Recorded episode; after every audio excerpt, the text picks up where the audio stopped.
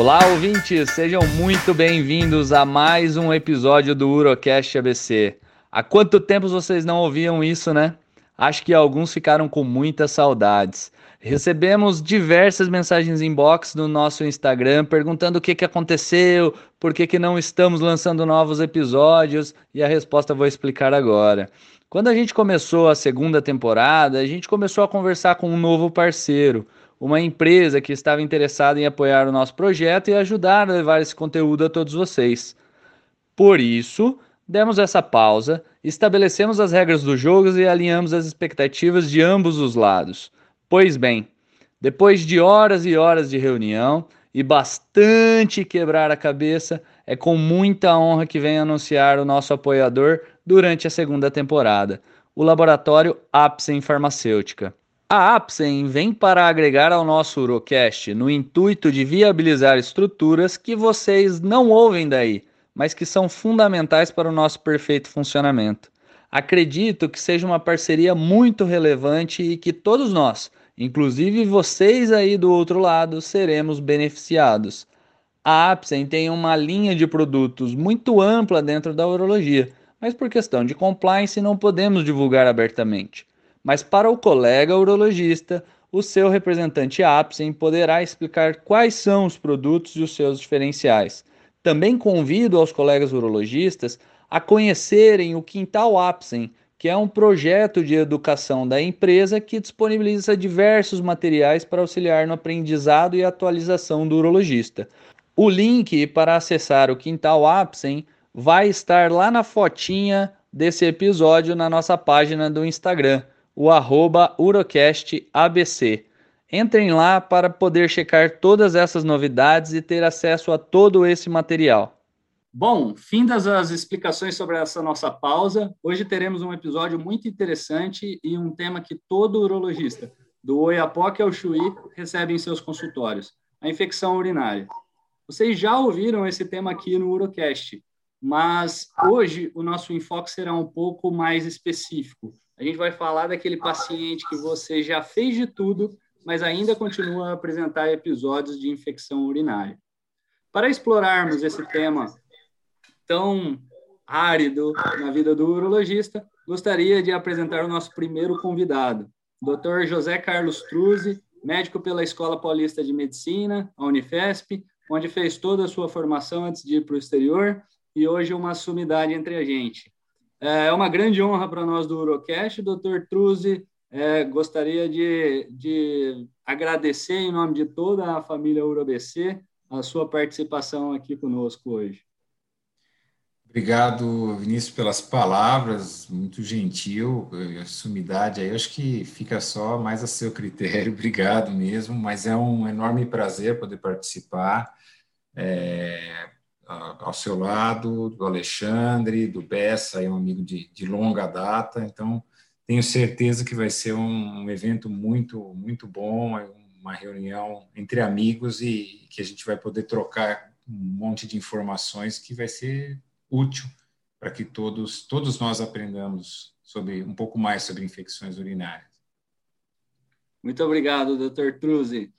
Bom, já houve o spoiler, então vamos falar do nosso segundo e nosso terceiro convidado. Esse segundo convidado é um amigo também de longe, lá daquela terra maravilhosa, meu rei. Ele é, fala de lá nesse momento. Dr. José de Bessa Júnior, formado pela Universidade de São Paulo de Ribeirão Preto e agora atual professor associado da Universidade Estadual de Feira de Santana, na Bahia Bessa, muito obrigado por ter aceitado o nosso convite. É uma enorme felicidade tê-lo aqui conosco.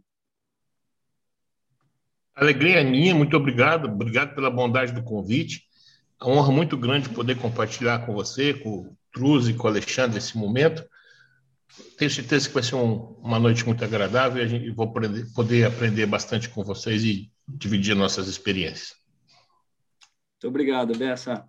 E por último, mas não menos importante, a prata da casa, Dr. Alexandre Denjúlio, é, que é urologista pela Faculdade de Medicina da ABC e que prontamente atendeu a, a nossa solicitação, mesmo que em, em, no último tempo, aos 48 do, do segundo tempo. Muito obrigado, Ale, pela parceria. É, é muito legal para a gente ter aqui com você para compartilhar a nossa, a sua experiência dentro da urologia é, conosco. Muito obrigado, Ale. É, Vinícius, eu que agradeço o convite. Eu sou um assíduo ouvinte do Urocast. Queria te parabenizar por essa iniciativa. Já dei alguns pitacos anteriormente sobre como é, editar, enfim, eu sou bastante entusiasmado com essa sua seu projeto. Então é um prazer estar aqui ao lado de urologistas tão renomados que eu admiro tanto. Boa noite a todos. Valeu, Ale, muito obrigado. O Ale, ele, só para o Dr. Tuz, para o Bessa entender, ele vira e mexe, ele fala assim para mim, olha, acho que você colocar tal música assim fica mais legal, se você captar o áudio dessa forma fica mais interessante. Então, é um colaborador aí nos bastidores do Urocast. É, bom, então vamos começar, né? Infecção urinária de repetição, um tema que a gente acaba vendo com bastante frequência e talvez, às vezes, por a gente ver sempre com bastante frequência, uh, as definições, às vezes, podem se passarem batido.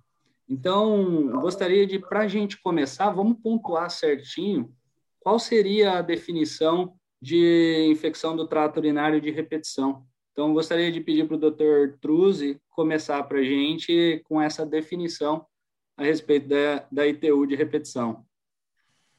Bom, Vinícius, acho que é, primeira, primeira coisa que é importantíssimo que você falou, né? A infecção urinária, muita gente é, hoje acaba dando um pouco mais de atenção, mas foi um tema que ficou durante meio que esquecido, né? Vários aqui que foram vendo ao longo dos congressos que ninguém abordava infecção urinária. E isso fez com que uma série de conceitos errados fossem passados, uma série de, de entendimentos errados sobre diagnóstico e tratamento. Uh, e a definição em si, né, esse já é um, é, é um, dos pontos que é extremamente importante. Né? Uma infecção urinária de, de repetição é aquela que acontece é, duas vezes no período de seis meses ou três vezes um, ao longo de um ano. É, essa é a definição clássica. É lógico que é, não pode ser tão matemático, tão, tão fixo nesse período, mas é, é, desse modo a gente consegue usualmente é, categorizar bem os pacientes, conseguir é, estabelecer bem é, se é portador ou não de infecção urinária de repetição e como que vai ser conduzido aí o diagnóstico, o tratamento, que a gente vai falar depois. Mas essa é a definição é, clássica, definição que a gente encontra na maior parte da literatura. Dois episódios em seis meses ou três episódios em um ano. Muito legal. Acho que definindo assim, a gente começa a ter um, um ponto de partida da, de onde a gente vai conversar. E, doutor Bessa, quando a gente está diante de uma paciente que está se queixando, vem apresentando a, a infecção urinária, que ela já teve uma o mês passado e agora está de novo, e ela já não aguenta mais. Quais são os pontos fundamentais? O que, que a gente deve conduzir na entrevista para tentar levantar de possíveis fatores de risco para a infecção urinária? Como que a gente deve conduzir essa conversa com a, com a paciente? Excelente a pergunta, né? A gente está vivendo agora uma, uma, situação intermediária, que não, que não deixa de ser uma, uma infecção recorrente, que são aqueles quadros que as mulheres procuram algum atendimento com um não especialista na atenção primária ou com um colega ginecologista no pronto-socorro, e nos procura dez dias depois que os sintomas não, não, não evaneceram completamente, não desapareceram, né? A gente lembrar que talvez, dada a alta resistência às quino, especialmente às quinolonas, eu uso ainda indiscriminado das quinolonas, nós eventualmente nós vemos pessoas que têm aparentemente o segundo sintoma no período curto, na verdade não é uma, talvez você não pode ser tratado como uma recorrência, talvez uma infecção maltratada. Então assim, ter, avaliar esse aspecto eu acho importante e fundamentalmente né, é um, uma, seu sintoma tão tão tão desagradável, né, tão intenso, que a gente está autorizado a tratar até empiricamente na primeira abordagem, é, é, procurar fatores possivelmente complicadores, né? Avaliar a questão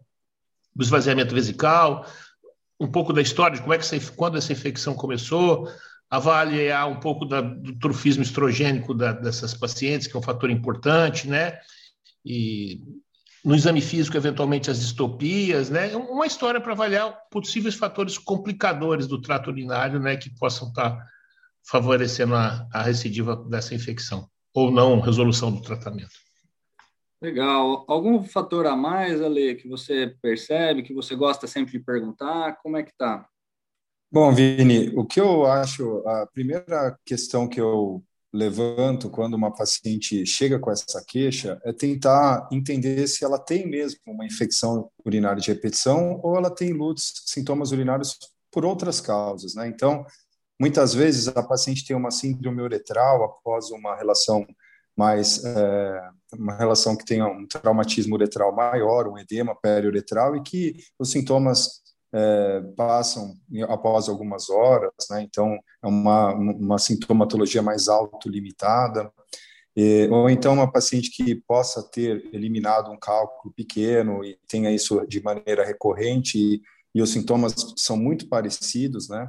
Então, acho que a primeira, é, a primeira, o primeiro obstáculo que eu tenho é definir se aquilo é mesmo uma etude de repetição, né? se a paciente tem culturas múltiplas demonstrando um agente é, invasor se proliferando no urotélio e com sintomas característicos. Então, acho que a primeira abordagem minha é afastar outras causas de sintomas urinários, né, baseado na história, como Bessa bem é, falou, e sempre, é, para fechar, né, que a definição em que é, teria que ter dois episódios é, em seis meses ou três por ano, mas com culturas positivas, para a gente estar tá falando de uma infecção do trato urinário de fato, para depois desencadear toda a investigação nesse sentido. E uma outra Legal. condição também que, que eu acredito que é importante, né, a gente já de cara diagnosticar aquela paciente que tem uma bacteriúria assintomática de maneira recorrente e não tem sintoma algum. Então, eu já nem, nem continuo nesse cenário de infecção de repetição, porque a pessoa não tem doença em si, né? Legal, Ale.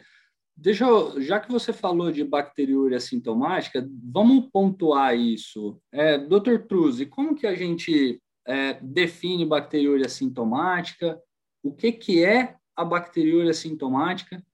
e como que ela difere da, da infecção urinária? É, isso que o Alexandre falou é, é, é extremamente importante, porque é, é, hoje mesmo veio aqui no consultório e é, é recorrente essa situação da, da pessoa que traz um exame de urina com alterações, mas não tem nenhum sintoma. E aí fica aquela, ah, mas eu tenho uma infecção urinária. Mas qual, é o seu sintoma? Não, não, meu exame está alterado. Então, isso é uma bacteriúria assintomática, ou seja, quando você tem um, um, quadro que você tem uma ausência de sintomas, e no exame de urina você tem uma contagem superior a, a 100 mil colônias, né? isso se for uma urina de jato médio, e se foi até por, por, cateterismo, que às vezes tem paciente que faz cateterismo intermitente, estiver acima de 100 colônias, mas o paciente uh, é assintomático, independente da, da, da, presença ou não de, de leucócitos, né, de contagem aumentada de leucócitos no exame de urina, isso é uma bacteriúria assintomática. E é, é, é, esse daí é o ponto, talvez, de maior confusão, porque é, muitos colegas, muitos é, médicos, mesmo urologistas, mas de, principalmente de outras especialidades, de áreas clínicas ou ginecologistas, acabam é, entendendo que se há uma contagem de bactérias e se há uma leucocitúria, isso é uma infecção. E não, não tem, independe de leucocitúria, e se a contagem de colônias bacterianas é alta, né, acima de 100 mil, como eu falei no jato médico, que é o mais comum, é, o paciente não está sintomático, você não tem que tratar. Isso daí é, é, é uma situação frequente, a gente vivencia isso é, no dia a dia do consultório, é, e bacteriúria sintomática, sim, até 5% da, da, das mulheres em idade reprodutiva têm bacteriúria sintomática. Aí isso vai aumentando, né? Pós-menopausa, isso dobra, chega até 10% das mulheres pós-menopausa têm é, quadros de bacteriúria assintomática. É, e, e, a situação ela se torna mais difícil, que foi exatamente o, que o, o Bess e o Alexandre falaram, veja, a pessoa tem eventualmente eh, situações de infecção urinária de repetição. Aí um belo dia ela vai lá e, e, faz um exame de urina. O exame de urina vem alterado, ela imagina imediatamente que ela está com infecção urinária. Não, ela tem infecção urinária de repetição quando ela tem sintomas. Quando ela não tem sintoma, é bacteriúria assintomática. Independe de se ela tem um passado de, ou, ou até um, período próximo de outros eventos é, sintomáticos. Quando ela não está com sintoma, é bacteriúria assintomática e não tem que tratar. Só tem uma, é, é, basicamente, duas exceções bem clássicas aí. Uma é durante a gestação, que aí sim tem indicação de tratar, e a outra é quando você vai fazer algum procedimento urológico que você vai é, adentrar no urotélio, você vai invadir, vai entrar no, no, na mucosa. Caso contrário, você não tem indicação de fazer tratamento.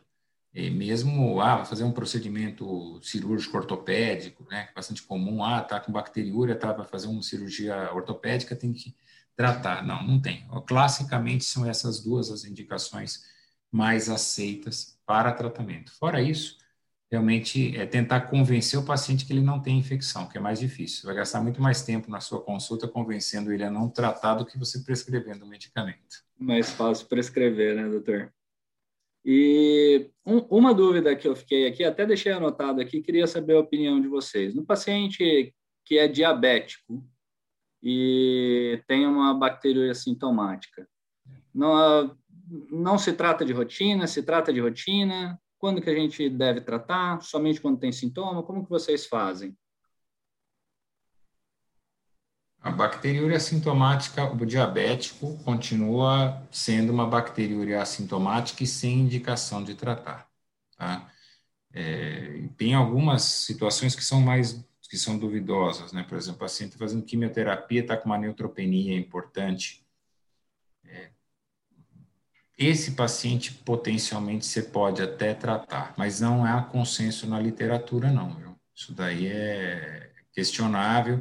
Paciente com válvula uh, cardíaca, né, troca de válvula cardíaca, é uma situação que existe algum conflito na literatura. Provavelmente até para essas situações eu sou mais flexível e acabo tratando, mas não é a rotina, né? O usual é você pegar o paciente que vem é porque foi encaminhado por um colega, porque fez um exame de urina de rotina é, e foi encontrado crescimento bacteriano, leucocitúria. É o mais frequente, né? Eu não sei o que, que o, o Bessa, o que, que o Alexandre pensam a respeito, mas a minha rotina, usualmente nessas situações, é tentar convencer o paciente que não é indicação de tratar.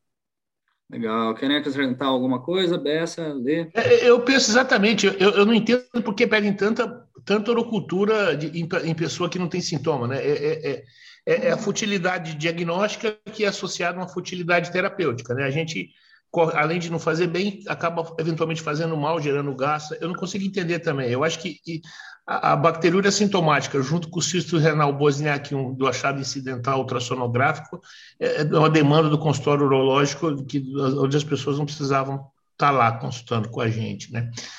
Eu, eu também sou muito muito muito conservador nisso. Eu acho que bacteriúria sintomática tem que ser tratada em situações especiais, né? Eu também eu estou fazendo um estudo com uma, uma ginecologista aqui, uma orientanda minha, a gente está estudando a prevalência de bacteriúria sintomática na gestação, né? Não, no terceiro trimestre, é, se você fizer urocultura, em todas as grávidas quase vai ter bacteriúria sintomática, sabe? Então, assim, eu também questiono como esse rastreamento é feito se a gente não está gerando mais problema desnecessário, né? E, e, e, nesse mesmo tem um braço controle estudando as mulheres duas semanas após o tratamento da infecção urinária primária. Pelo menos 25 a 30% das pessoas têm, das mulheres tratadas têm infecção bacteriúria assintomática após tratamento da infecção urinária, né? O que gera um novo problema, né? Que não está recomendado a gente fazer urocultura para ver se melhorou os sintomas, mas muita gente sistematicamente trata e pede uma cultura controle para ver se ficou bom mesmo. E aí a gente fica com esse outro, outro barulho. Em nenhuma das situações eu tenho, eu recomendo e oriento o tratamento. A bacteriúria assintomática não tem que tratar. Legal. Bom, Ale, tem alguma coisa a acrescentar a respeito? É, eu concordo com os colegas, acredito que é, só trataria nessas circunstâncias mesmo que o Dr. Truzzi levantou, e é, eu acho que o conceito aí é basicamente a diferença entre colonização e infecção. Né? A gente não precisa esterilizar a trato urinário para colocar uma prótese no doente, por exemplo.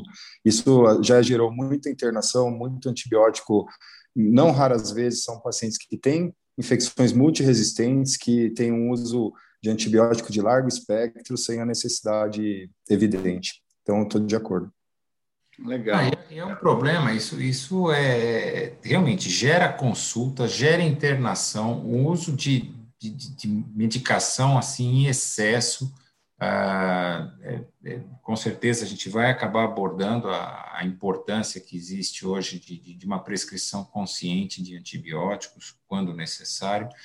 Ah, e, sinceramente, é, o tempo que você demanda para explicar e convencer o paciente de que ele não precisa ser tratado e mais ainda, você tem que convencer o médico que pediu o exame, que o Bessa falou lá, pediu o exame de cultura, que nem ele sabe por que, que ele pediu o exame de cultura. Encontra um, um resultado positivo na cultura, assusta o paciente, porque geralmente ele vai falar: nossa, você está com uma contagem enorme de bactérias, está com risco de evoluir a sepse. Veja, a pessoa não tem nem sintoma, vai evoluir com sepse, quer dizer.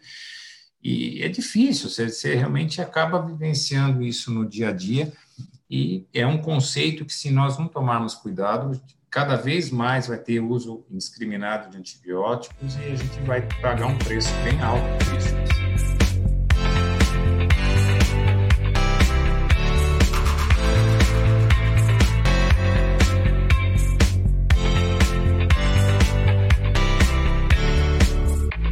Ah, bom, quando a gente estava conversando a respeito do, dos fatores de risco, voltando agora um pouquinho na, depois dessa, desse parênteses que a gente fez aqui para falar da, da bacteriúria sintomática, eu acabei sentindo falta de dois fatores assim que eu julgo importante, queria saber a opinião de vocês, que é o hábito intestinal da paciente, se é obstipada, se não é obstipada, qual que é a relevância, a importância disso, se é que tem importância, quero saber a opinião de vocês, e a respeito da vida sexual ativa e, e da parte sexual. Uh, o que, que vocês têm para me falar aí? Vamos desmiuçar um pouquinho melhor isso também. Ale, quer começar? Posso começar. É, veja, eu acho que a obstipação, é, o hábito intestinal é, é importantíssimo ser questionado nesse, nessa paciente, né? Porque muitas vezes a gente tratando o, uma obstipação crônica, você pode atenuar esses episódios de infecção urinária à medida que a paciente vai ingerir mais líquido, né? Se ela tiver é, com uma baixa ingestão, a gente pode corrigir isso. Então, essas medidas comportamentais, eu sempre abordo a questão da obstipação intestinal. E a, a atividade sexual também é implicada no aumento de é, infecções urinárias. Então, a recomendação que eu faço de costume é para que essas pacientes tenham o hábito de esvaziar a bexiga logo após o ato sexual, não postergar a micção até o desejo miccional. Isso é uma medida simples, comportamental, que pode eventualmente atenuar esses episódios de recorrência. Legal.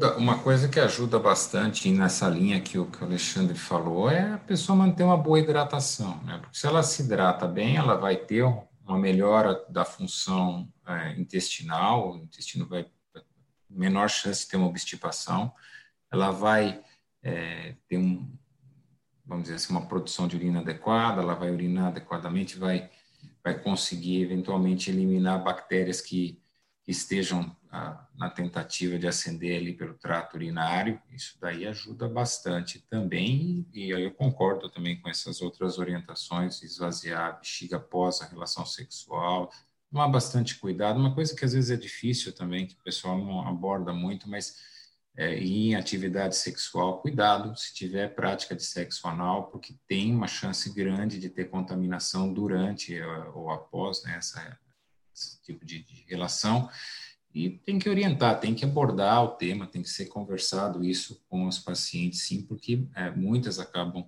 é, fazendo e isso realmente funciona como um fator de risco adicional, né, para esse paciente. Legal, muito bacana. Bom, Bessa, você comentou a respeito do uso indiscriminado de, de exames, pedir bastantes exames, e isso às vezes acaba atrapalhando o raciocínio. É, qual seria uma investigação razoável, é, racional, para o paciente que tem infecção urinária de repetição? O que, que é que você faz na sua prática? Eu, eu acho que o racional é uma boa história clínica, um, um, um exame físico minimamente focado, mas adequado para avaliar a condição de estrogênica das local da, e avaliar eventual presença de secreção vaginal em mulheres especialmente menopausadas, né? É, eu sou fã da ultrassonografia para avaliar esvaziamento vesical e ver sintomas irritativos. Eu acho que a gente, como está numa, numa atenção terciária, eu acho que às vezes é importante avaliar isso. Então, eu, eu adoro o fluxo livre e ultrassom vesical para avaliar se a paciente urina bem, junto com, com um questionário de sintomas. Então, eu faço uma, uma história focada nos LUTs. Eu acho que uma ultrassonografia para avaliar coisas variadas do trato urinário, quase com exceção da semiologia, eu acho bastante adequado, especialmente esvaziamento vesical, se isso tem sintomas e um fluxo livre, eventualmente, se eu achar que a mulher urina mal, se tem alguma coisa muito específica. Mas, de maneira geral, eu acho que é, é, é uma, uma história clínica e o exame físico é suficiente para a gente orientar na abordagem inicial desses casos. E, e, e eu só para. Eu, eu oriento as medidas comportamentais, porque nós urologistas temos que dar alguma orientação, as doentes adoram isso, né? Elas perguntam se pode usar calça jeans, se pode não sei o quê, se tem que passar ferro na calcinha. Eu acho que essas coisas não adiantam absolutamente nada, né? Essas medidas comportamentais são muito pouco efetivas. A literatura fala de espermicida, eu nem pergunto mais, eu nunca tive nenhuma doente que usava espermicida, né? A literatura anglo-saxônica fala dos espermicidas, eu nunca tive nenhuma doente que usava espermicida. É, e, e, é bem, bem, bem, bem isso, né? A gente tem que ser bem simples. Eu acho que as medidas comportamentais não, não adiantam nada. Eu não discuto a questão da hidratação, porque é, isso é quase um dogma, né? Quase tacar pedra na cruz, né? Falar mal da hidratação, né? Mas eu acho também que a gente não mata as bactérias afogadas, né? E a gente consegue fazer um, um, um, um usar, hidratar de maneira mais copiosa um tiro curto, em longo prazo, a gente raramente muda os hábitos dessas pessoas, né?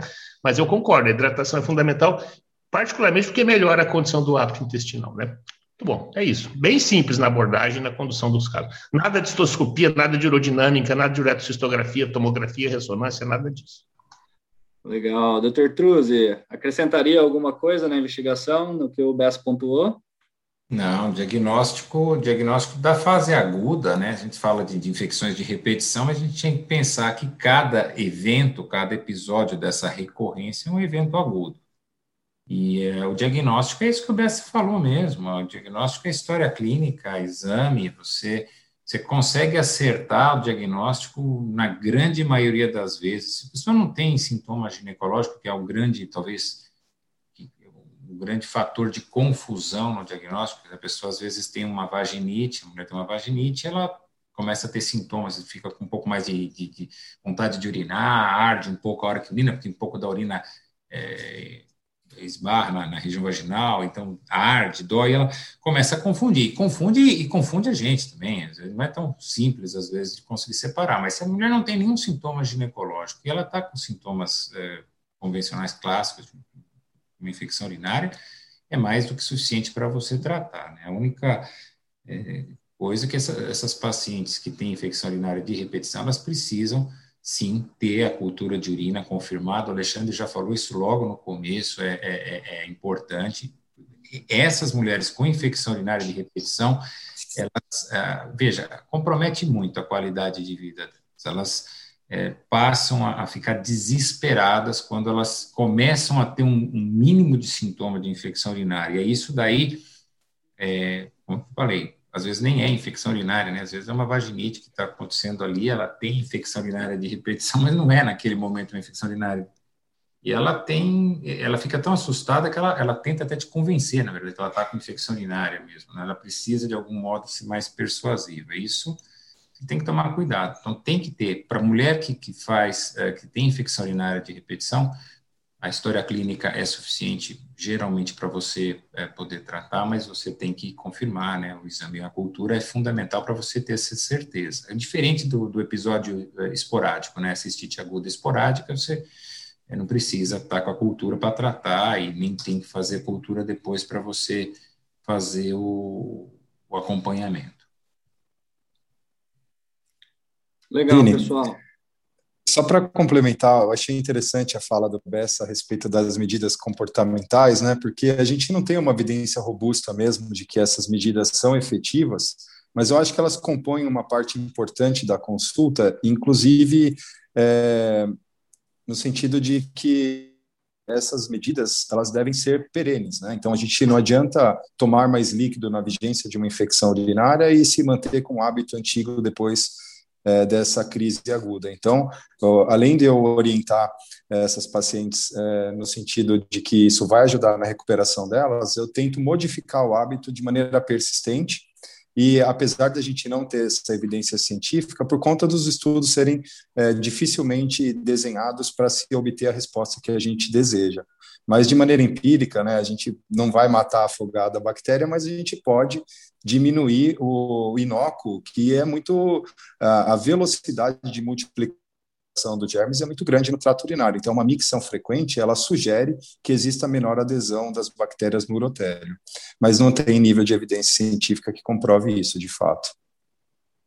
Perfeito, legal, Alexandre.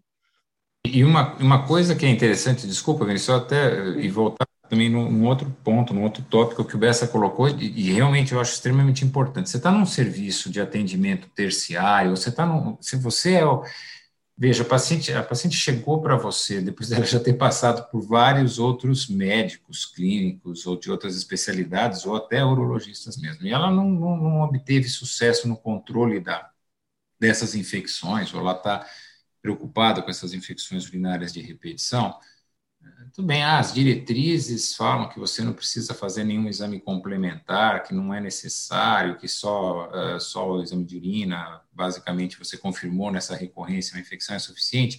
Mas eu concordo com o Bessa. Veja, ultrassom é um exame inócuo, é um exame que, que ele, ele, ele não causa nenhum dano. A gente tem, pelo menos no nosso meio, a gente tem uma facilidade de acesso razoavelmente grande ao ultrassom, é um exame de baixo custo, ele te dá muitas informações. Então, é, é, você precisa, você está você tá num, você está sendo é, é, consultado para tentar elucidar uma situação de recorrência de, de, infecções urinárias, é interessante você ir um pouco além do que só o exame de urina. Eu concordo que o exame de ultrassom é, é excelente. Eu não, não vou fazer, não, muita gente vai, ah, pede cistoscopia, pede urodinâmica completa, tá, isso aí eu acho que já é um certo exagero.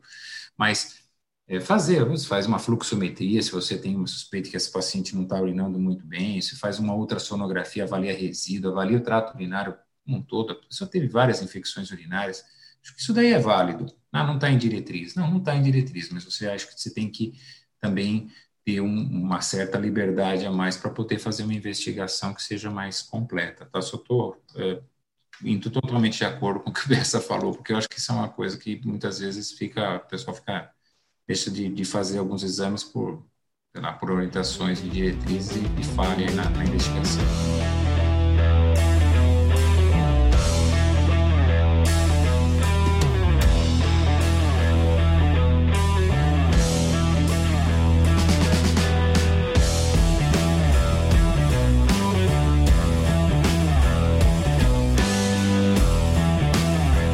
Pessoal, então eu acho que em relação à investigação é, laboratorial, investigação complementar, a gente discutiu amplamente, bastante interessante os pontos levantados. E uma vez que a gente já tem a definição, já tem, já examinou, já tirou a história dessa paciente, chegamos à conclusão, realmente ela é uma paciente portadora de infecção urinária de repetição. Como que a gente deve organizar o tratamento dessa paciente a fim de tentar melhorar a situação dela, se não resolver o, a situação dela. É, como que a gente poderia organizar isso? Vamos aproveitar o Bessa, que já está com o microfone ligado, Bessa. Como que você organizaria? Qual seria o racional para a gente tratar essa paciente e acompanhar ela? Tá, eu, eu acho que Legal. Eu acho que dois grandes grupos de pacientes, né? As mulheres que estão menopausadas, né, no climatério, e as mulheres não climatério, fora do climatério, as adultas jovens, né? É, eu acho que ela precisa ser tratada de maneira adequada, essa, essa recidiva precisa ser tratada, e eu volto para os guidelines, eu, eu, eu, inicio o tratamento de maneira habitual. A minha primeira escolha é fosfomicina trometamol, de acordo com os atuais guidelines, eu acho que essa é uma excelente escolha, ela, ela junta várias, várias características que eu acho benéficas, né? Dose única, pouca resistência bacteriana no nosso meio, fácil acessibilidade, poucos efeitos colaterais. Então, eu acho que é um remédio bastante e, e com bastante efetivo, bastante eficiência. É, eu se, se, se, e, e, fundamentalmente a gente tem que estabelecer um planejamento se essas infecções começarem a ficarem muito recidivantes, né?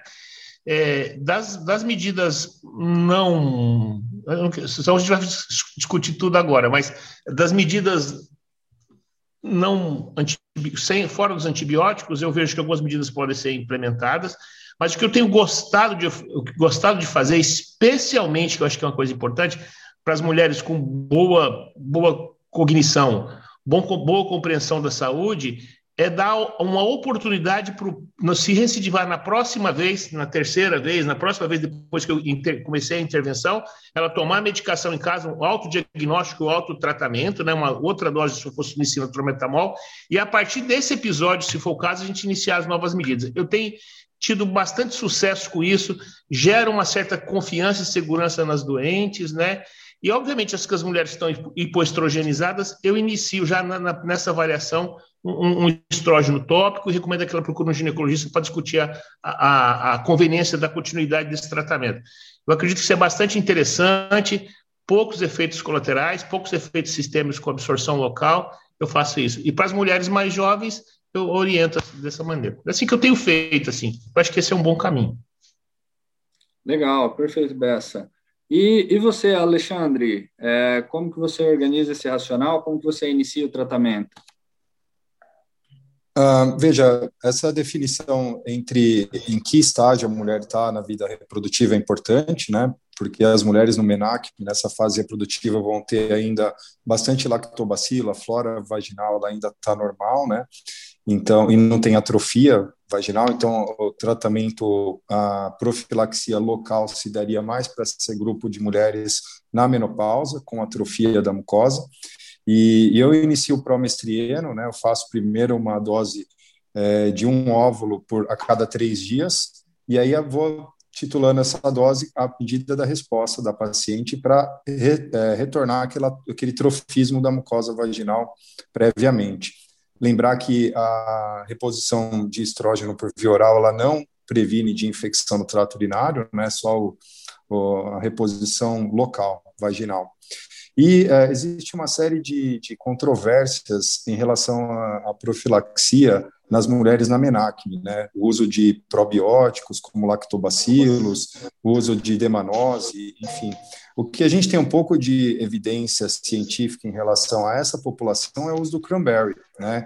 Que é a, a utilização dessa, dessa fruta, seja na sua forma de extrato liofilizado, né, que é vendido uh, na indústria como uma forma de, de, de, ingestão, ou a própria o to, tomada do suco mesmo, ou a própria fruta in natura, que esses polifenóis que são responsáveis por diminuir a adesão das bactérias ao urotélio têm a capacidade de clarear esse trato urinário e diminuir a recorrência nas mulheres nessa fase. Né?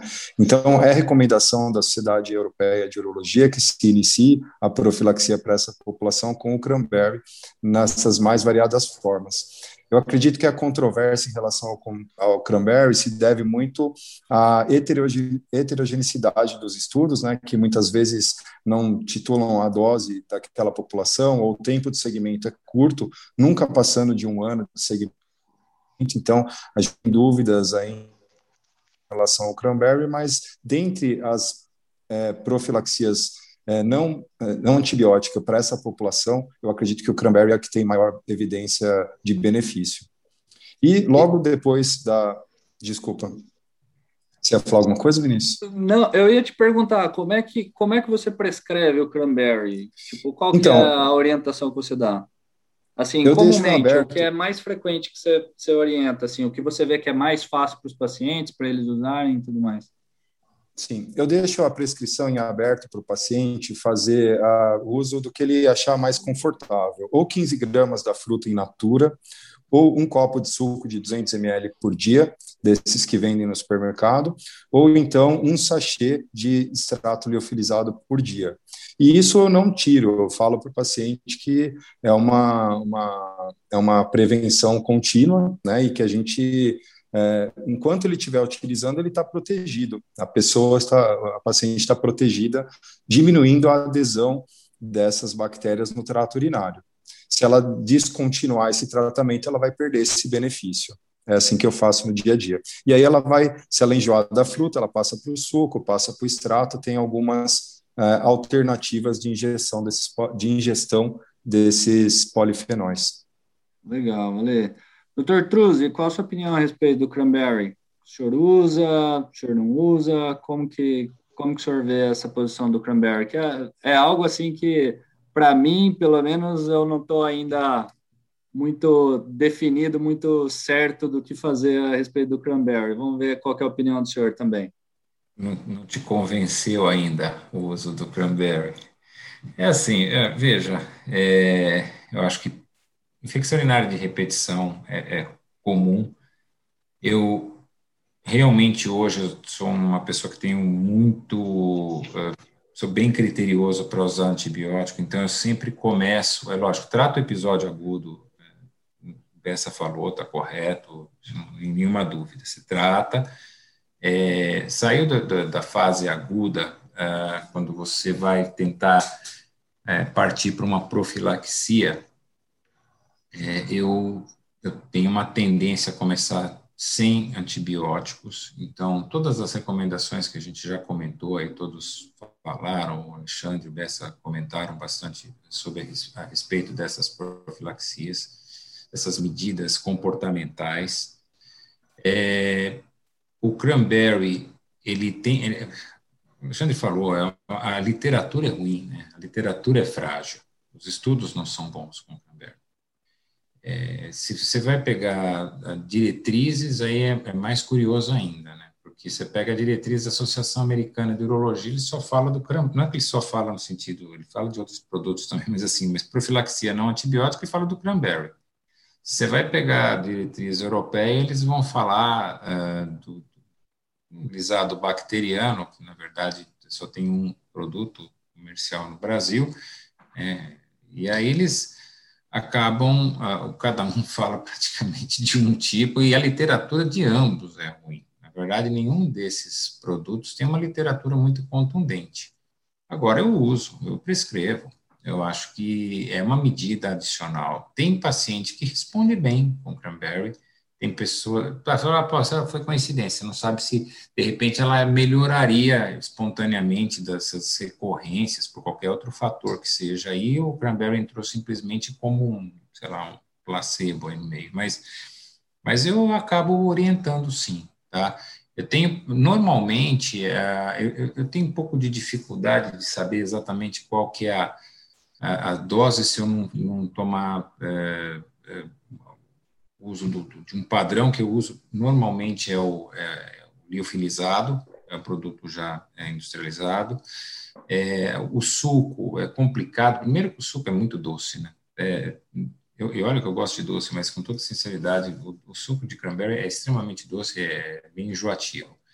O, você vai pegar cápsulas, tudo, às vezes é difícil saber quantidade que tem, então eu tento manter um padrão, até para que eu tenha o controle. Então eu peço o que é o produto que é disponível em farmácias mesmo, já vem é, pro, preparado. A pessoa toma um envelope por dia e segue desse modo e é contínuo. Concordo com o Alexandre. Se você está tendo um bom resultado, se deve manter. Tem pessoa que toma o cranberry e não muda nada, continua tendo as recorrências, tudo, às vezes acabam abandonando. O próprio paciente abandona, mas se não tem uma boa resposta. Se ele tem uma boa resposta, ele segue. E a mesma coisa com o, o, a suposta, né, o, possível vacina, né, que seria esse lisado bacteriano, que também a literatura não é nada muito enfática, mas que eu também acabo orientando, sim. Tem, tem pacientes que melhoram, eu acho que é uma. É uma é, você está dando uma chance antes de ter que entrar com a profilaxia antibiótica. Se por um acaso isso não deu certo, se deu certo só com essas medidas comportamentais, cranberry, lisado, enfim, tudo mais, é ótimo. Se não deu certo, eu vou fazer uma profilaxia antibiótica, sim. Tá? Agora, demanose, medenamina, tem uma série de, de produtos uh, probióticos, né? Aí a, aí a literatura é mais frágil ainda, tá? Tem pessoas com experiências uh, pessoais boas com esses produtos, mas aí eu, eu normalmente não, não, sigo muito, não. Tá? O probiótico só se for mais no intuito de melhorar o funcionamento intestinal, mas pensando como um, um protetor para as infecções urinárias não é a minha, minha prática diária como medida inicial seria essa. Eu, eu sigo primeiro a linha não antibiótica. E aí, obviamente, depois, se tiver indicação ou não respondeu a essas medidas, eu vou para profilaxia antibiótica. Legal. E uh, no episódio agudo, antes de iniciar a, a profilaxia, a sua primeira escolha qual que é, doutor? É fosfomicina. A fosfomicina trometamol, né, que é a disponibilidade oral. Uh, os motivos dessa já passou. É dose única, uh, fácil, né, administração, toda vez que você tem um, desculpa, um tratamento que você, é, quanto menor o número de tomadas do, do, do, medicamento, maior é a chance de que você consiga concluir esse tratamento de forma correta, que a pessoa faça o tratamento correto. A outra opção que seria, que seria, por exemplo, você uh, usar nitrofurantoína.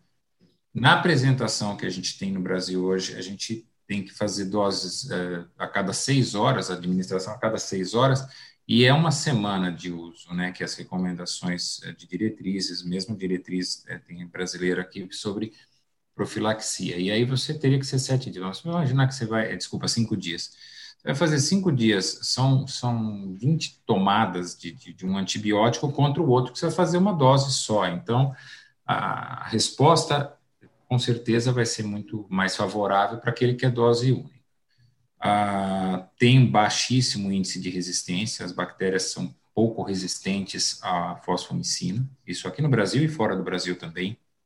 Tem, tem ah, toda uma parte microbiológica envolvida nisso, ela despende muita energia para poder desenvolver resistência aos antibióticos, por isso que ela não, as bactérias a esse antibiótico, a fosfomicina. Então, é, é realmente é, é a maior parte são sensíveis, e é fácil de administrar, as pessoas aceitam bem, a tolerância é boa, eu, eu a minha preferência é a fosfomicina trametamol, sim. Legal. Eu, eu, eu, posso só falar uma coisa? É, é, eu não tiro quem está tomando Cranberry, o, o M95, a, a, vacina lá, mas eu nunca prescrevo essas coisas, tá? É só para deixar para o público que para os mais jovens que, que não, também não prescrevem, estão desamparados, né? Eu também não, nunca, eu não tiro, mas nunca prescrevo, acho que funciona pouco, né? Eu concordo com tudo que o Alexandre falou. É, é, existe todo uma, um envolvimento né, de outros colegas da, da, da medicina nesse sentido da gente fazer alguma coisa, né? Fazer alguma coisa de baixo risco, e, com algum benefício, né? Essa história se não faz mal, não faz, se não faz bem, não faz tão mal, mas eu, eu não tenho, eu fico pouco confortável. Então, eu, particularmente, tenho muita dificuldade em oferecer esse tratamento. Em 2015, 2014, será um tempo atrás, saiu no Journal uma, uma, uma revisão sistemática, uma meta-análise discutindo é, terapêuticas não, bacteri não medicamentosas para. E lá essas outras coisas, dermanoses, instilações, né? Esse tempo, Truze, um, um, um ginecologista indicou lactobacilo para a mulher, a mulher, em vez de tomar, estava injetando, aplicando na vagina, né? Imagina a confusão. Eu também não dou esses negócios, não, mas é, é, tem uma, uma, uma, evidência que chamava atenção, acho que eram dois trabalhos, falava de acupuntura, né? E, e Engraçado, eu também não, não indico acupuntura para proflexia, mas eu tenho uma doente que começou a fazer acupuntura para ver se parava de fumar. Olha que confusão. É. E ela chegou contando para mim que depois começou a fazer acupuntura, provavelmente que melhorou, né? E, e eu recomendei recentemente para uma outra doente acupuntura, porque ela falou, doutor, eu queria. Eu falei, ah, tem, expliquei, eu tem isso, tem isso, tem acupuntura que alguém falou, mas eu não tenho muita confiança. Ele falou, mas eu, eu gostaria de tentar. E também, né, tem, tem, então tem gente fazendo acupuntura para profilaxia da recidiva. É, eu sei que a medicina chinesa é uma, uma técnica consagrada, existe uma especialidade médica para isso, mas eu também tenho muito, muita dificuldade de entender tudo isso e também fico um pouco confortado para indicar. Mas tem gente pensando nessas coisas assim, diferentes, quase disruptivas, né? É. é a, a acupuntura, sabe que eu nunca indiquei, né? Pra, talvez até por dificuldade. É, a gente, apesar de estar aqui em São Paulo e Sim, tem um número grande de pessoas que, que fazem acupuntura de forma é, séria, bem feita, tudo, mas eu tenho uma certa dificuldade para indicar acupuntura, que eu nunca indiquei acupuntura como uma medida, até talvez por desconhecimento meu mesmo. Agora, em relação até ao, ao cranberry e ao, M89, lá que é o, a vacina, o guisado bacteriano, é, é, até essa revisão que teve, que saiu no Journal, eu lembro dessa revisão, foi, foi bem interessante, porque ele falava de vários né, produtos. Ele, ele chegava até a propor uma dose, propunha não, né, mas falava até da, da literatura, era uma revisão, né, falava até de dose, de, de uh, do princípio ativo do cranberry e tudo. Mas a, a, a, minha, o meu racional é, é, porque assim existe alguma evidência, não, não é forte literatura, mas ela tem alguma evidência. Sim. Agora concordo com você, uma boa parte dos pacientes acabam é, talvez não respondendo e, e, precisando depois de uma profilaxia é, antibiótica. Né? E aí, obviamente, não, não tem jeito. Mas eu ainda acho acho válido, mas também respeito, se não, não, prescrever, não é, acho que seja essa esse o ponto mais crítico, não. É. Uma coisa que eu penso é, assim, a gente não tem, a literatura é pobre, né, não, não é robusta em relação a esse estudo, mas já em relação a esse produto, né, o cranberry, mas a gente como médico, e eu acho que eu tenho uma visão assim um pouco mais quadradinha, talvez, dos tratamentos, ah, eu sempre quando prescrevo, tendo a prescrever um produto que tenha uma certa miligramagem do PAC. Essa é a minha visão, assim. Eu não, não, não, não tento deixar meio amplo, assim, tipo, um suco, a gente não consegue controlar quanto que ele está ingerindo do suposto princípio ativo que faz benefício. Na, na fruta também é algo estimado. Eu acho que talvez, tipo, talvez por medo de errar, inexperiência, não sei, mas eu tento dar uma dose fixa do PAC e ver se responde. Se não respondeu, aí eu acho que acaba perdendo um pouquinho o benefício ali no uso e acaba descontinuando. É, então, essa revisão que o Bessa falou, ele até ele, ele, eles citam lá, eu não lembro exatamente agora. Eu também não lembro exata de PAC, mas se não me engano, não sei se era 70 gramas, uma coisa assim. Mas ele tinha, ele tinha, né, que é a proantocianidina, que é o princípio ativo, suposto princípio ativo do cranberry, né? Mas a, a, minha, a minha tendência sempre é usar o produto, como eu falei, né? O que já está comercializado, até para mais padronizado. Mas enfim, mas é. Vou começar a usar. Vou começar a usar agora. Os, convencemos, convencemos. Então. Estão me convencendo, né? Estão me convencendo. Ô, Vini, só para te responder, eu acho que a minha estratégia é mais para aumentar a adesão ao tratamento, né? Deixar essa variabilidade de ingestão para que ele siga tomando, porque não é fácil você manter que seja aí por alguns meses o uso de um sachê diariamente, né? Então, acho que dessa forma eu consigo a maior adesão. É uma estratégia. E não é barato, né? E não é barato Sim. a medicação. E se pensar e... que é um remédio que a gente não sabe se funciona, a gente não sabe onde que vai parar e talvez Sim. o paciente vai usar para o resto da vida, a gente introduzir um remédio sem evidência e assim, com, com todo esse vamos supor, um lifetime cost, né? Tipo, um custo para a vida inteira, assim, é meio. É. Não sei. E tem uma questão também do suco, né? Que ele é um néctar e ele não é um suco saudável, né? Ele tem uma caloria imensa, uma quantidade de açúcar adicionado, porque ele, a palatabilidade do suco é muito ruim, né? Então é uma estratégia da indústria tornar a questão mais palatável adicionar açúcar. Então não é saudável de, de forma nenhuma. Eu estou de acordo. Tá joia. E a gente falou bastante a respeito das terapias adjuvantes e vamos falar um pouquinho a respeito do tratamento com antibiótico mesmo, as escolhas de vocês, por quanto tempo faz, é, como é que a gente é, deve conduzir quando as terapias adjuvantes não medicamentosas não funcionaram e como que você costuma fazer, Ale? Se quiser começar.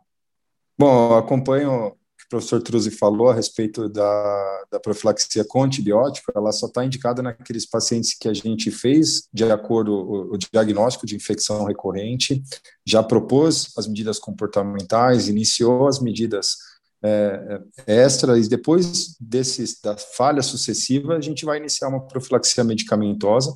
Geralmente eu, eu inicio a, a fosfomicina também, um envelope a cada 10 dias, é, inicialmente por 90 dias, e vou fazendo a, a, a manutenção desse, dessa terapêutica à medida que a paciente vai retornando, vai aderindo ao acompanhamento e, eventualmente, eu suspendo com seis meses para ver como que ela fica é, nesse, faço um intervalo, né, uma antibiótico profilaxia intermitente. Legal, Dr. Truzzi. E como segunda linha, eu, eu uso a, a, a, nitrofurantoína porque eu acredito que ela tem uma intolerabilidade gástrica um pouco maior. Pelo 100 miligramas por dia né, de nitrofurantoína pode gerar alguma intolerância gastrointestinal. Legal. Dr. Truzzi, como que é o seu planejamento em relação a, ao, ao tratamento medicamentoso, a profilaxia medicamentosa nessas pacientes?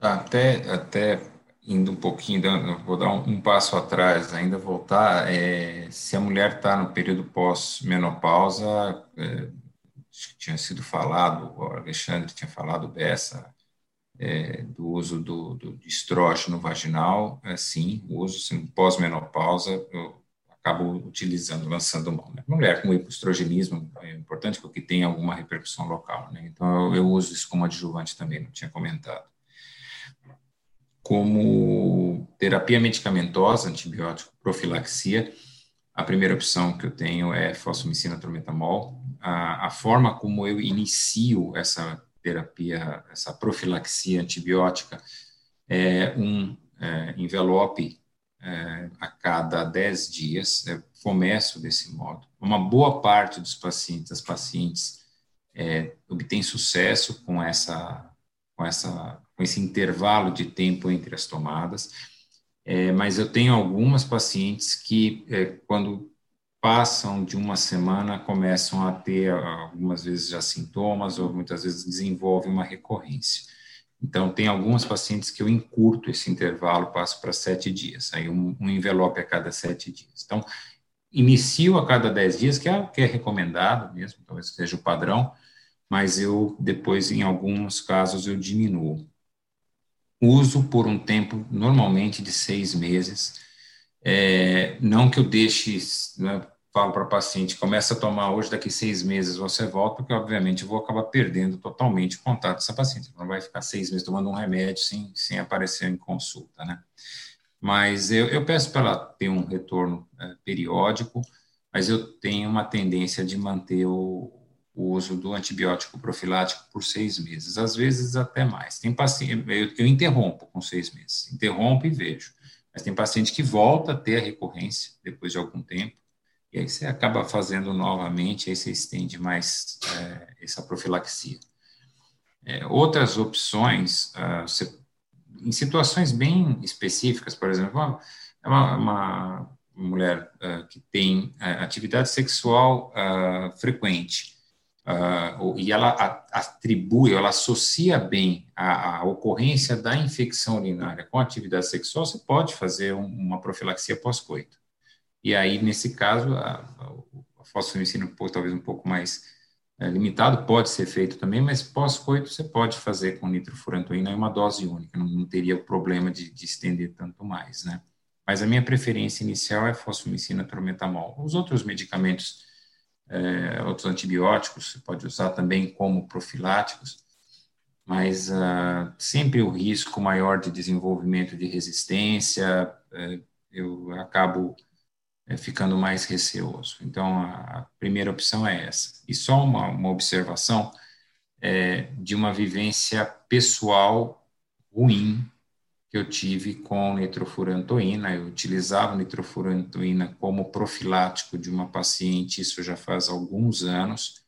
Foi um único evento, foi uma única uh, situação que eu passei, mas foi muito marcante porque foi muito ruim era uma senhora, ela fazia uso da dinitrofurantoína, já estava há um bom tempo, é, eu estava, na época, eu utilizava nitrofurantoína com maior regularidade, e ela desenvolveu fibrose pulmonar.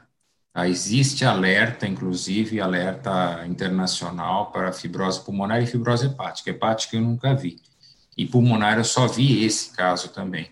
E eu, demorei para saber que era isso, não, não, não, associei na época. Ela falou que ela estava ficando com, com, mais cansada, já era uma senhora que também não era tão jovem, e sempre a gente tenta achar alguma justificativa. Eu acabei encaminhando ela para um pneumologista, achei que ela realmente estava mais dispineica, não, não francamente dispineica, mas estava mais é, e encaminhei para um pneumo, e o pneumo é, acabou me telefonando e falou, ela está tomando nitrofurantoína e é provavelmente pela nitrofurantoína e foi suspenso, mas ela, ela ficou com a fibrose pulmonar. É um quadro irreversível. É muito ruim. Não tem indício antes. Você não é que a pessoa começa é, dar algum sinal, aí você para a medicação. Não, parece que o quadro é um quadro meio uh, de evolução é, rápida e foi muito ruim. Então, eu tomo cuidado. Eu tenho, não é que eu nunca prescrevo nitrofurantoína, mas eu tenho realmente um pouco mais de cautela para usá-la como profilático. Agora, a fosfomicina é, segue bem por essas outras características que a gente já acabou falando. Muito legal. É, Bessa, e você? Compartilhar um pouquinho da sua, é, do seu planejamento? Compartilho tudo. É, eu tenho a mesma impressão. Eu, eu, eu, eu, eu aprendo com o Truz há muito tempo, né? Eu já escutei, ele já me contou essa história. Eu, eu, eu, eu não uso nitrofurantoína como primeira escolha também. Eu uso tento dar fosfomicina trometamol, o tempo que os meninos falaram, exatamente a mesma coisa. Eu não gosto de profilaxia pós-coital, porque eu acho que a gente associa uma, uma coisa que é para ser legal e prazerosa com a, com a situação adversa, né? E acaba gerando uma aversão à sexualidade, que eu acho que é uma coisa que eu, que eu tento evitar. Fora aquela exceção do, do, de quem tem um parceiro eventual. Eu tenho uma, uma, uma, uma paciente que aqui na Bahia tem algumas pessoas que trabalham na África ou, ou, em plataformas de petróleo, é relativamente comum por causa do. Então, essas pessoas têm é, é, é relacionamento em períodos, os parceiros ficam 40 dias fora, né? E, e, aí essa, eu tenho uma doente que faz essa, uma doente que faz pós-coital nessa situação, se quando é bem marcada a situação, mas em geral não gosto dessa abordagem. Eu acho que o promestriano é, é uma grande, é um grande negócio. Então, assim, das mulheres menopausadas, eu acho que isso faz muito bem e eu acho que isso é negligenciado por nós urologistas, né? a gente não faz parte da nossa prescrição sistemática, né? Eu acho que isso é bem interessante. E, e eu também faço por três a seis meses, né? É exatamente isso. E pelos mesmos motivos que o Truz falou, no passado eu fazia cefalexina, mandava manipular, mas por causa da resistência não faz sentido, eu não faço mais também. Acho que é bem isso mesmo. Contemplou para complementar, a cefalexina que é indicada para gestante, né? Que o Bessa estava falando, na gestação, a droga indicada de eleição, cefalexina 250 miligramas por dia. Legal, bem pontuado, Ale. É uma situação que a gente acaba vendo bastante frequente, né?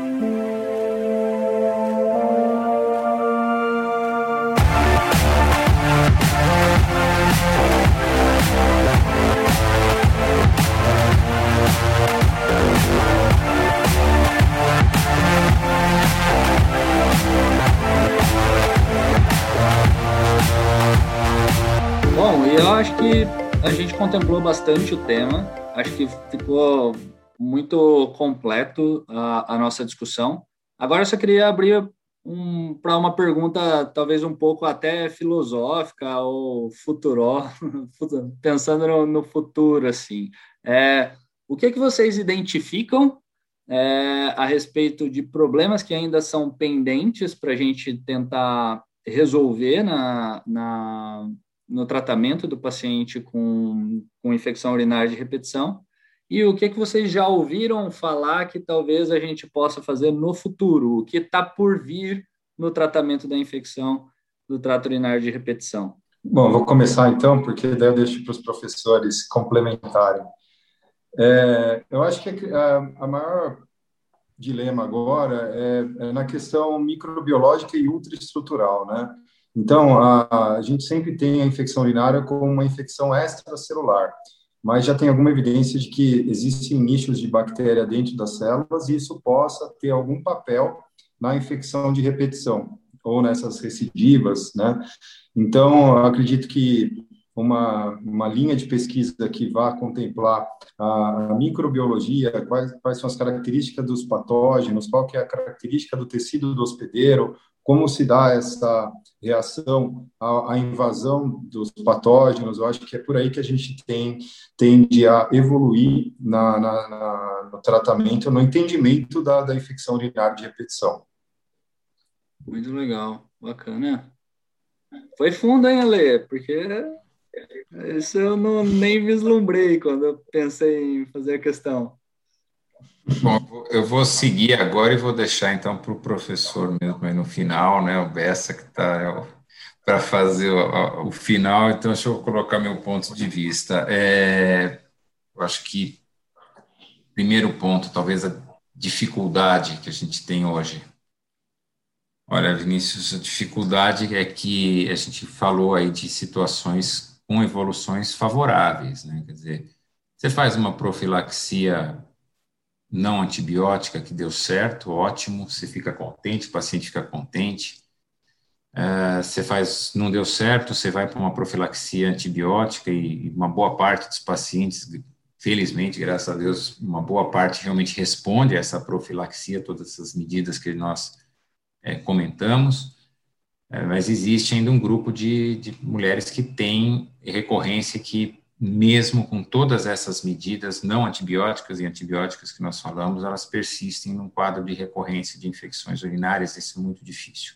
Esse é um, é um desafio e é, é, muito complicado. Você muda intervalo, você mexe com antibióticos, você muda uma série de medidas comportamentais e, e o final é que a pessoa ainda continua tendo recorrências. Esse é um desafio. Não tem uma resposta clara para isso. Tem uma série de tempos em tempos surgem situações ou propostas aí, a gente nunca sabe, né? A medicina é, avança sempre, felizmente, às vezes no começo a gente é um pouco mais refratário a uma ou outra modalidade de tratamento, depois acaba cedendo. E às vezes a gente verifica também várias modalidades que surgem e desaparecem sem ter é, marcado presença real. Mas é, existe hoje, também não, não falando em contra nem a favor, nada, mas existe a tendência de é laser vaginal, talvez mudar um pouco a característica epitelial da vagina. Não sei até onde isso pode trazer tanto benefício na infecção urinária, mas é uma possibilidade. Não sei se isso vai funcionar ou não vai funcionar. Vacina é o que sempre a gente esperou uh, que tivesse. Tem uma série de propostas, teve estudos anteriores aí de, de, de vacinas voltadas especificamente para para fímbria de, de E. coli, para que ela não, não vá ter adesão no, no urotélio, uma situação pô, fantástica. Do ponto de vista conceitual, é maravilhoso, né? E aí, o que o Alexandre falou, né? A parte estrutural, microbiológica, fantástico. O problema é que a gente não teve nada que tenha ido nesse sentido até hoje. E, e infelizmente, e aí talvez a grande preocupação é a questão que a gente não tem nenhum antibiótico novo. E nem vai ter nos próximos anos. Tá? Isso daí, é, a gente tem batido nessa tecla. É, não tem uh, no portfólio de nenhuma das grandes empresas, das grandes indústrias farmacêuticas, um novo, uma nova classe de antibióticos. A todos os antibióticos que, vêm, que vão vir nos próximos anos, que venham a ser lançados, são das mesmas classes que a gente tem hoje. Pequenas modificações estruturais, mas nada assim de muito diferente. Né? E isso tem despertado, tem alertado, porque realmente vai vai acabar impactando uh, talvez na nossa geração e nas próximas gerações aí, porque é, é uma situação bastante delicada. Mas é, insisto que é, que bom que a gente tem essas oportunidades como de hoje aí de discutir, de trocar ideias e ver experiências de, de várias várias pessoas com uma vivência muito grande nessa área para que a gente possa sempre melhorar o, a conduta de infecção urinária. O tema ficou esquecido por muito tempo e talvez o preço que a gente está pagando hoje é o fato de ter esquecido esse tema, de ter sido abordado de forma mais séria ao longo de toda a história urológica.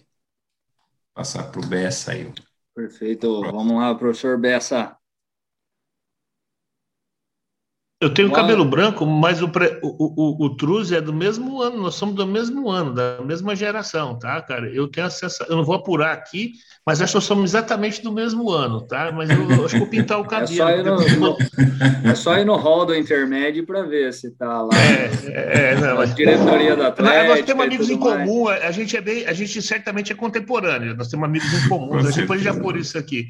É, o, o que eu, eu acho que o que o, que o Ale foi o, nós vivenciamos, você, o Vinícius e o Alexandre, não vivenciaram isso, mas eu e outros vivenciamos a transição da cirurgia aberta para a cirurgia endoscópica, tá? E a urologia teve um salto porque a gente já estava acostumado a fazer, a usar as cavidades naturais com endoscopia. Então a gente começou na laparoscopia na frente também. Mas o que o urologista diferenciava do cirurgião geral, porque a gente fazia as lombotomias, né? Porque a geração de vocês praticamente não fez lombotomia, não vai fazer nenhuma lombotomia, deve achar estranho uma lombotomia, né? Graças a Deus. Então, eu, eu acho que o, que o, Alexandre foi muito feliz. É, a, a, a, próxima fronteira, eu acho que é da microbiota, né?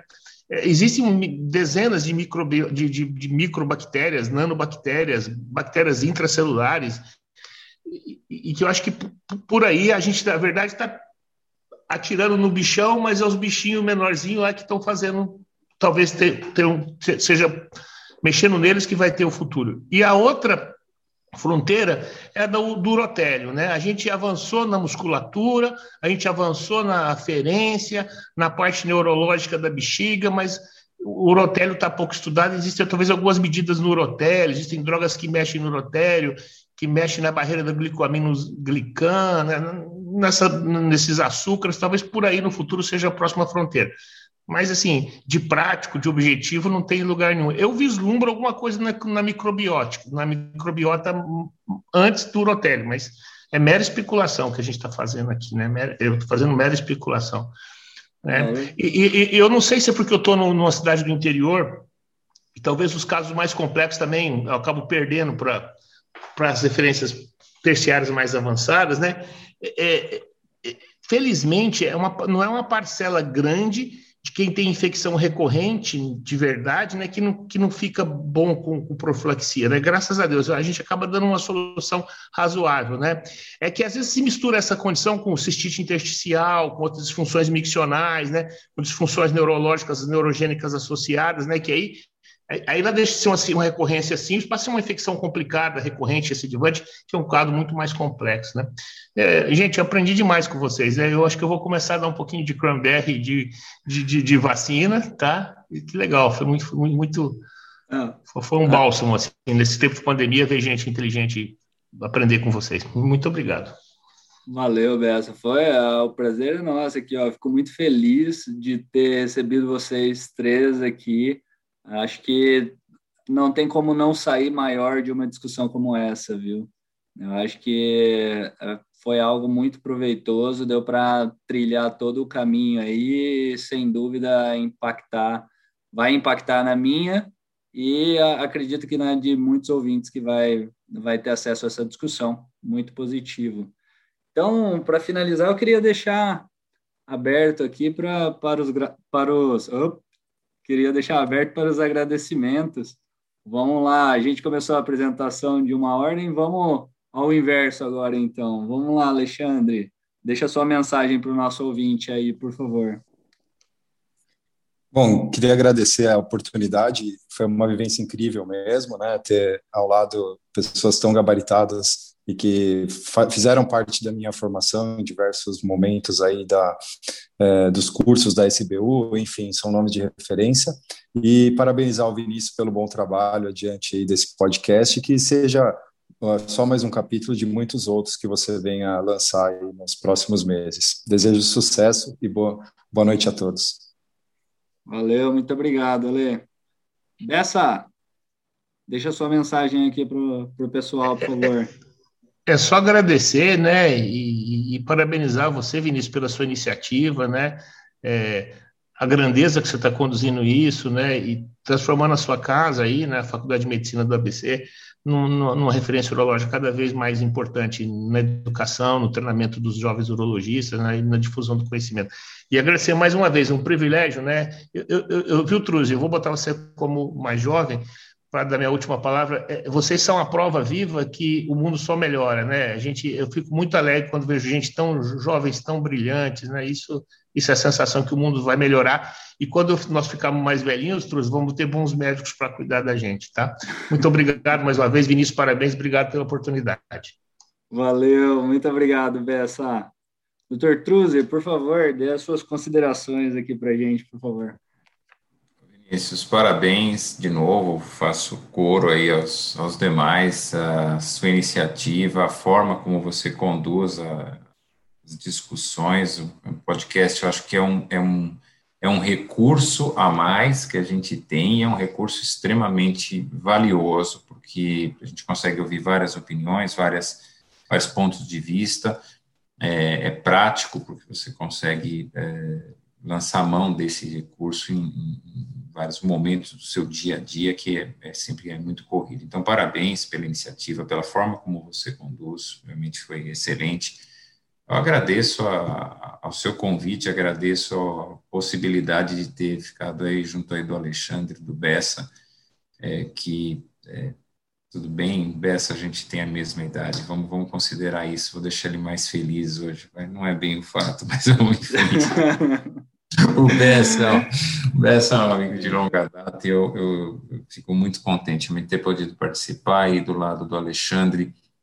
E tenho, uh, compactua aí a, opinião do Bessa, acho que a gente vai, vai envelhecendo e vai tendo pessoas que vão, vão assumindo, vão fazendo as coisas de forma séria, uh, de, de forma bem representativa para a urologia, e a gente fica também mais tranquila de estar sempre em boas mãos aí no futuro, né, Bessa? Então, um abraço a todos e muito obrigado pela oportunidade de ter participado.